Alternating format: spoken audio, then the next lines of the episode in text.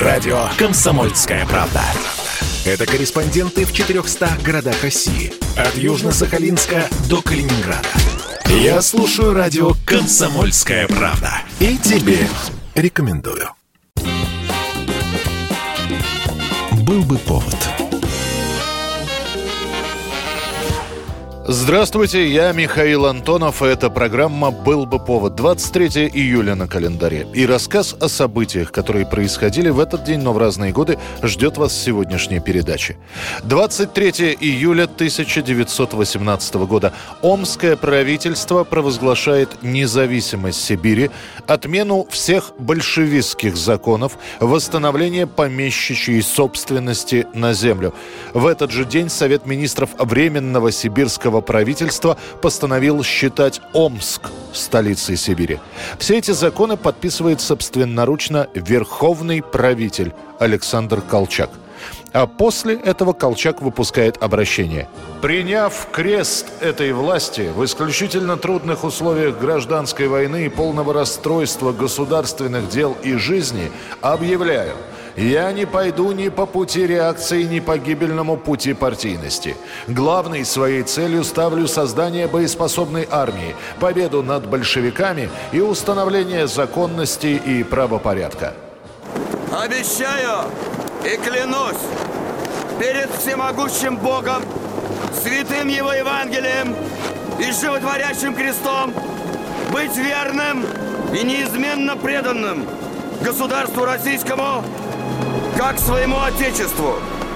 Но не все, далеко не все принимают Колчака как правителя. Некоторые пошли в откровенную оппозицию, другие, понимая, что у Колчака внушительный золотой запас, публично недовольство не выражают, но и поддерживать не рвутся. Союзники принимают Колчака сдержанно. Как писала в те годы британская пресса, мы посмотрим на первые шаги правителя, а уже после примем решение о поддержке или не поддержке новой власти. Ваша армия любой ценой должна дойти до Иркутска, в городе восстания. Я выдвигаюсь туда же. Выполните свой долг честно. Благодарю. Однако мечта Колчака о соединении всех сил белого движения в единую общую армию так и останется мечтой. Союзники предадут, собранная сибирская армия начнет отступать, из Омска придется бежать. Колчака расстреляют через 2 года, а его правление Сибирью отразится в народной версии популярной тогда песни «Шарабан мой, американка». Мундир английский, погон французский, табак японский, правитель омский. Мундир сносился, погон свалился, табак скурился, правитель смылся. 1977 год, 23 июля. В прокат выходит кинокомедия режиссера Александра Серова «Ты мне, я тебе». В главной роли Леонид Куравлев. Что будешь пить, Валюша? Аперитив, виски, джин-тоник? Пиво бы старенькое. Пиво в холодильнике. Все учтено могучим ураганом. А вместо тараньки ап. А мне нельзя. Можно. Игра пищи богов. А боги все худенькие. Александр Серый снимает свою новую картину спустя 5 лет после принесших ему успех «Джентльменов удачи».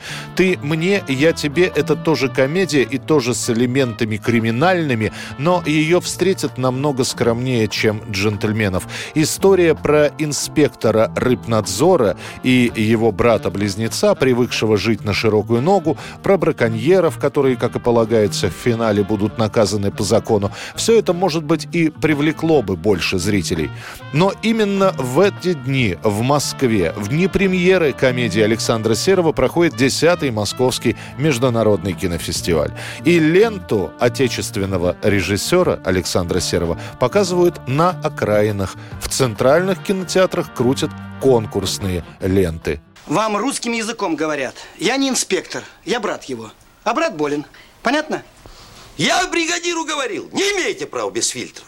Он отмахивается. Сегодня иду по полю, гляжу, мальки карасей. Ты что, издеваешься? Я тебе понятно объясняю. Ты что, глухой? Глухой? Вы забыли, наверное.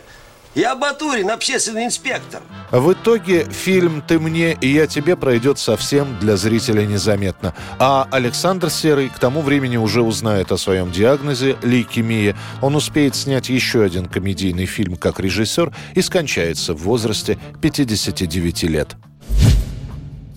1980 год, 23 июля. Советский Союз продолжает серию совместных международных полетов.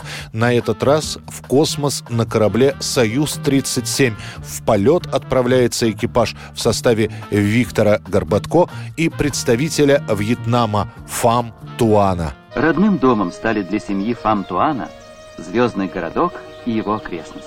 В сообщениях советской прессы особо подчеркивается, что товарищ Туан имеет звание подполковника вьетнамской армии, и в космос пришел он чуть ли не прямиком с фронта. Фам Туан в декабре 1972 года во время отражения налета на Ханой в воздушном бою сбил американский стратегический бомбардировщик Б-52. Это был первый самолет такого типа, сбитый вьетнамским летчиком в небе страны. Что же касается космического полета, то он продлится 7 суток. «Союз-37» пристыкуется к космической станции «Салют-6». Уже обратно вьетнамский космонавт будет возвращаться на «Союзе-36», который до этого пристыкован к «Салюту». Это произошло еще в июне. Представители заводов и фабрик говорили, работа в небе отважного сына Вьетнама с советскими братьями не просто счастливая случайность, а закономерное продолжение земной многолетней дружбы народов СССР и социалистического Вьетнама. Спустя сутки после приземления первый вьетнамский космонавт Фам Туан получит Героя Советского Союза у нас в стране, а на следующий день звание Героя Труда Социалистической Республики Вьетнам. 2011 год, 23 июля. Информационные агентства сообщают, в своем лондонском доме на Кэмден-сквер обнаружена без признаков жизни 27-летняя певица Эми Уайнхаус.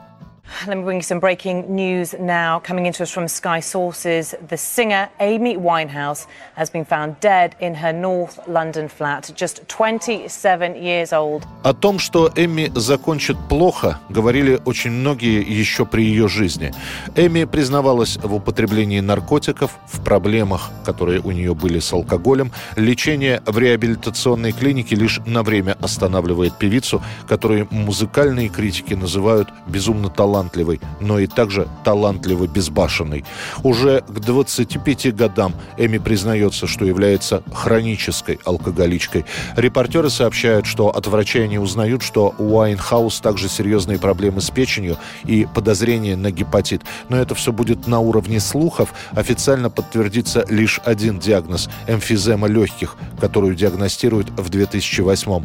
За 2 дня до своей смерти на последнем концерте в Белграде Эми появляется в усмерть пьяная на сцене, а в начале концерта она приветствует сначала Афины, потом Нью-Йорк, спотыкается, разговаривает с музыкантами, пытается петь, но забывает слова. Одним словом, через час Эми Уайнхаус придется уйти со сцены под свист и крик 20 тысяч зрителей.